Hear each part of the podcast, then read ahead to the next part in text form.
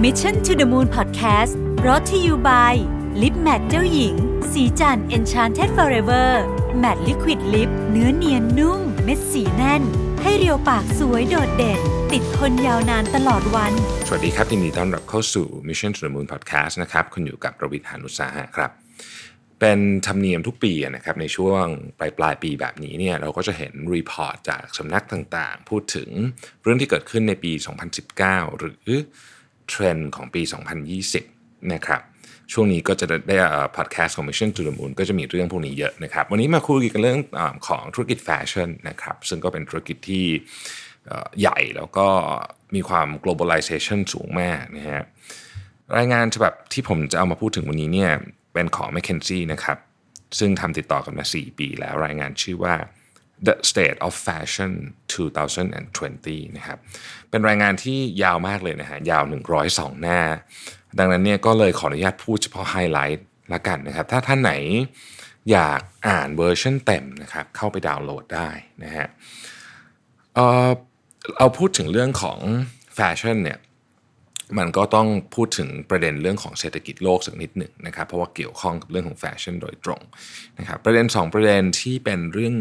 เรื่องที่ผู้บริหารนะฮะคือ report ฉบับนี้มันมามีข้อมูลมาจากหลายด้านแต่หนึ่งในด้านที่สำคัญก็คือสิ่งที่ m c k เคนซี่เขาคุยกับ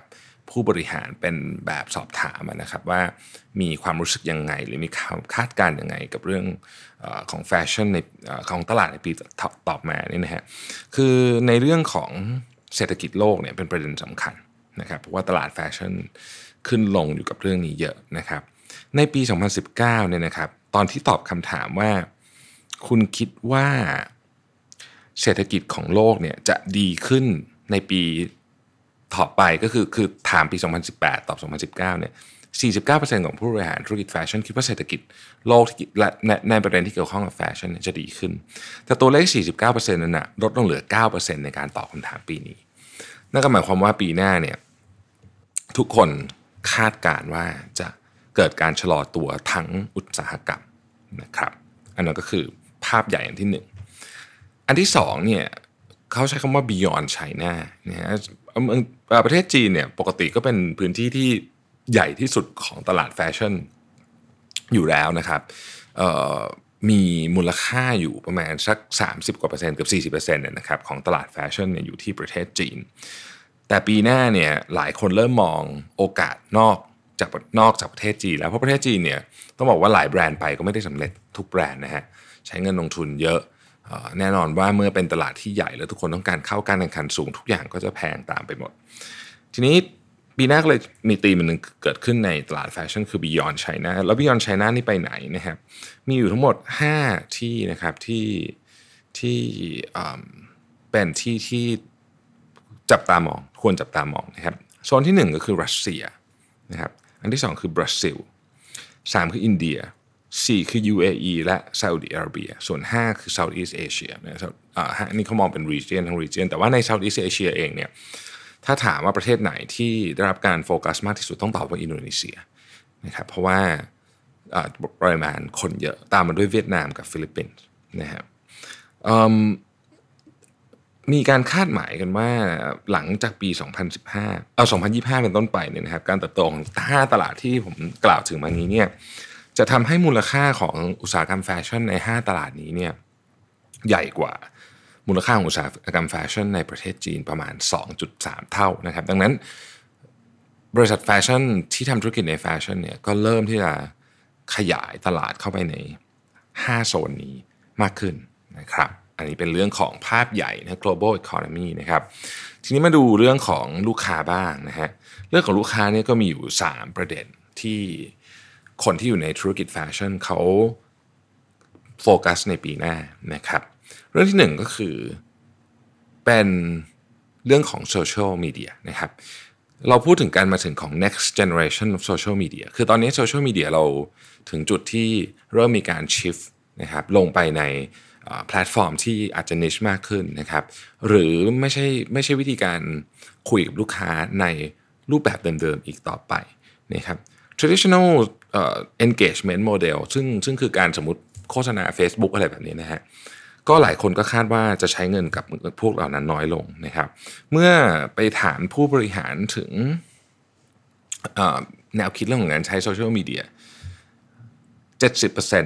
ะฮะ70%บอกว่าตอนนี้กำลังทดลองการใช้ new media platform ก็คือไม่ใช่ไม่ใช่ของพวกของเดิมที่เคยมีอยู่นะครับ แล้วก็จะจะเป็นสิ่งที่โฟกัสมากที่สุดในกิจกรรมด้านการตลาดในปีนี้ปี 2020 นี้นะครับนั่นก็หมายความว่าโซเชียลมีเดียเองเนี่ยก็ต้องปรับตัวนะนะเพราะว่าคนที่ถือเงินเนี่ยกำลังจะเริ่มชิฟไป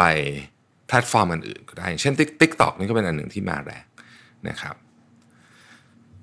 อันที่สองฮะ in the neighborhood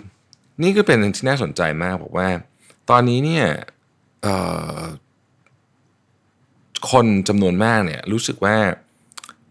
เวลาซื้อเสื้อผ้าเนี่ยอยากจะกลับมาซื้อกับร้านที่เป็นมีหน้าร้านอีกครั้งหนึ่งแล้วนะครับมีหน้าร้านอีกครั้งหนึ่งแต่ว่า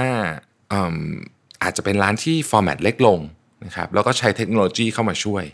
ยกตัวอย่างเช่นเหมือนกับ Pomelo ที่เมืองไทยเนี่ยนะฮะอันนั้นอาจจะเป็นลักษณะหนึ่งที่ที่ที่ ที่ที่เป็นแนวทางที่ลูกค้าชอบคือ เขาอยากจะจับเสื้อผ้าลองเสื้อผ้า แต่ว่าก็ไม่ได้จำเป็นจะต้องไปห้างหรืออะไรแบบนี้หรือว่าเอออยู่มาเปิดที่ pop up store ที่ออฟฟิศนะครับในตึกออฟฟิศแล้วก็ให้ลงมาลองเล็ก ๆ ไม่ต้องใหญ่ก็ได้เวลาสั่งก็สั่งออนไลน์เอาไม่ต้องสต็อกของที่ที่ตัวร้านอะไรแบบนี้นะฮะอันนี้ก็เป็นเทรนด์ที่น่าจะเกิดขึ้นคำว่า in the neighborhood store เนี่ยจึงเป็นศัพท์ที่เราน่าจะเห็นกันเยอะในปีถัดไปนะครับ 55%ของผู้บริหารในธุรกิจแฟชั่นเนี่ยบอกว่า localized brick and mortar experience ก็คือร้านค้าที่เป็นร้านจริงๆเนี่ยนะฮะจะเป็นธีมของหลายๆ ปีต่อจากนี้เลยนะฮะคือแบรนด์แฟชั่นหลังจากที่ไปออนไลน์กันเยอะจะเริ่มกลับเปิดร้านกันอีกเยอะขึ้นนะครับ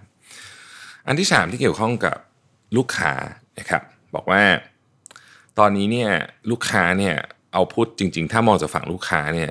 สิ่งที่เป็นเรื่องสำคัญเบอร์หนึ่งเลยคือเรื่องของ sustainability ความยั่งยืนนะครับธุรกิจแฟชั่นเนี่ยเป็นธุรกิจที่เราพอทราบกันดีอยู่แล้วว่า จริง ๆ เป็นธุรกิจที่มีของเสียเยอะใช้พลังงานเยอะนะครับ ซึ่งเริ่มจริงๆมีมีอย่าง fast fashion เนี่ยก็เริ่มมีคนออกมา เหมือนกับรณรงค์ลดการใช้ผลิตภัณฑ์ fast fashion นะเพราะว่าหลายคนรู้สึกว่ามันสร้าง waste เยอะในกระบวนการทำเสื้อตัวหนึ่งนี่ใช้น้ำใช้อะไรอย่างเงี้ยเยอะมากนะฮะ ก็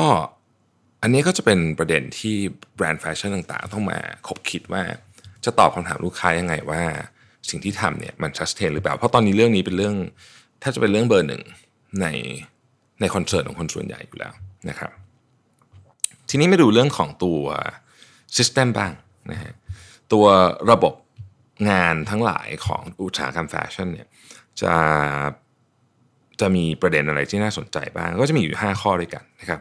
อันที่หนึ่งก็คือ material revolutions การมาถึงของอวัตถุไฮเทคต่างๆ ที่มาใช้ในอุตสาหกรรมแฟชั่น เช่น ผ้าที่เรียบ นะป้องป้องกันน้ำไม่ต้องรีดอะไรแบบนี้นะที่เราเห็นในอย่างอย่างโฆษณาของ GQ นี่อาจจะเป็นอันหนึ่งที่ที่ที่เราเห็นเรื่อง material science ในในธุรกิจแฟชั่นเราจะเห็นแบบนี้เยอะขึ้นนะครับธุรกิจแฟชั่นเนี่ยเดิมทีก็ก็ก็มีนวัตกรรมอยู่เยอะอยู่แล้ว แต่ว่าปีหน้าเราจะเห็นเรื่องของ material เนี่ยเข้ามาเยอะขึ้นไปอีก นะฮะแล้วก็จะมีการเชื่อมโยงระหว่างธุรกิจแฟชั่นที่เป็นแฟชั่นใส่ทุกวันกับธุรกิจแฟชั่นที่ไปในแนวทางกีฬามากขึ้น เราจะเห็นสิ่งที่เรียกว่า athleisure คือ athlete บวก leisure เข้ามาเยอะขึ้นครับแบรนด์ลักษณะแบบ lululemon อะไรอย่างเงี้ยจะออกมา product พวกนี้ออกมา แล้วก็แบรนด์ใหญ่ๆ อย่าง n i กี้ที่เป็นของกีฬาก็น่าจะมีของแบบนี้ให้เราเห็นในขณะเดียวกันแบรนด์ฝั่งใหญ่ ๆ ของฝั่ง แฟชั่นจ๋าๆอย่างเช่น H&M หรือ Zara เนี่ยก็จะเริ่มออกพวกตัวตระกูล athleisure ออกมาเยอะขึ้น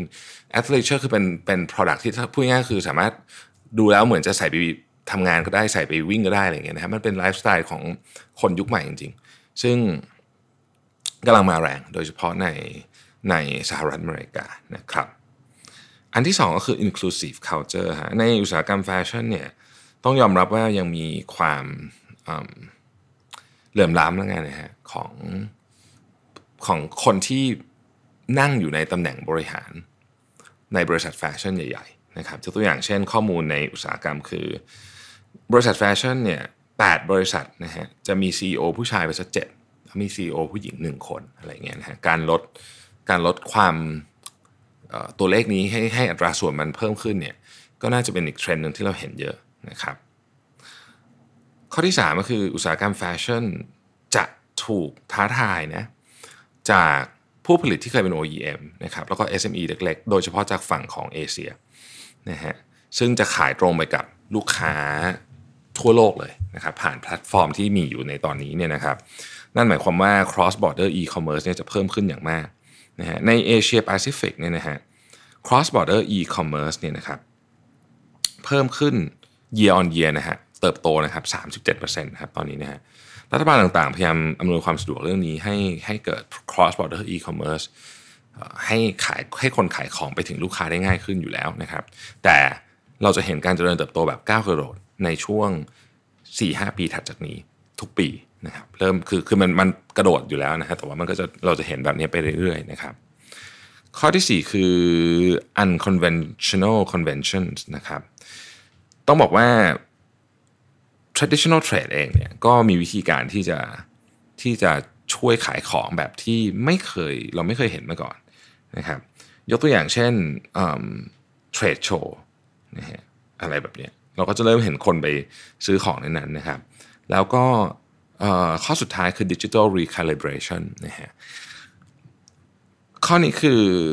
การพูดถึงบริษัทที่เกี่ยวข้องที่เกี่ยวกับเป็นเทคแฟชั่นในสายเทคนะ ที่ขายเน้นออนไลน์ล้วนๆนะครับ ซึ่งในสหรัฐก็ IPO ไปหลายเจ้าแล้วนะครับ ก็ค้นพบว่า value ตอน IPO เนี่ยมันสูงเกินไปคือคือ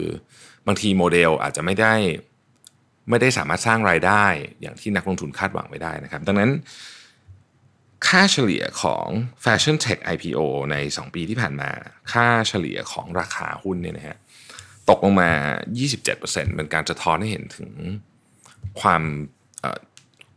ก็สะท้อนให้เห็นถึงว่าเออจริง ๆ นักลงทุนรู้สึกว่าราคามันแพงเกินไปในตอนแรกนะฮะแล้วก็ปรับฐานราคาลงมา เพราะว่าอาจจะเห็นมาว่าการที่เป็น pure tech หรือว่าขายออนไลน์ล้วนๆเนี่ยบางทีมันอาจจะมีข้อจำกัดในการขยายตลาดอยู่พอสมควรนะครับ อันนี้ก็เป็นคร่าวๆ คร่าวมากๆเลยนะฮะว่าแฟชั่นในปี 2020 เนี่ยเราจะเห็นเทรนด์อะไรบ้างนะครับ ขอบคุณรายงานจาก m c k เคนซี่แล้วก็ท่านไหนสนใจนะครับ จะไป search อ่านเวอร์ชันเต็มหากอยู่ในอุตสาหกรรม ผมแนะนำว่าไปโหลดเวอร์ชันเต็มมาอ่านน่าจะมีประโยชน์กับท่านอย่างมากนะครับรายงานฉบับนี้นะครับชื่อ The State of Fashion 2020 จาก McKinsey ครับ ขอบคุณที่ติดตาม Mission to the Moon นะครับ สวัสดีครับ Mission to the Moon Podcast Presented by Lip Matte เจ้าหญิง สีจัน Enchanted Forever Matte Liquid Lip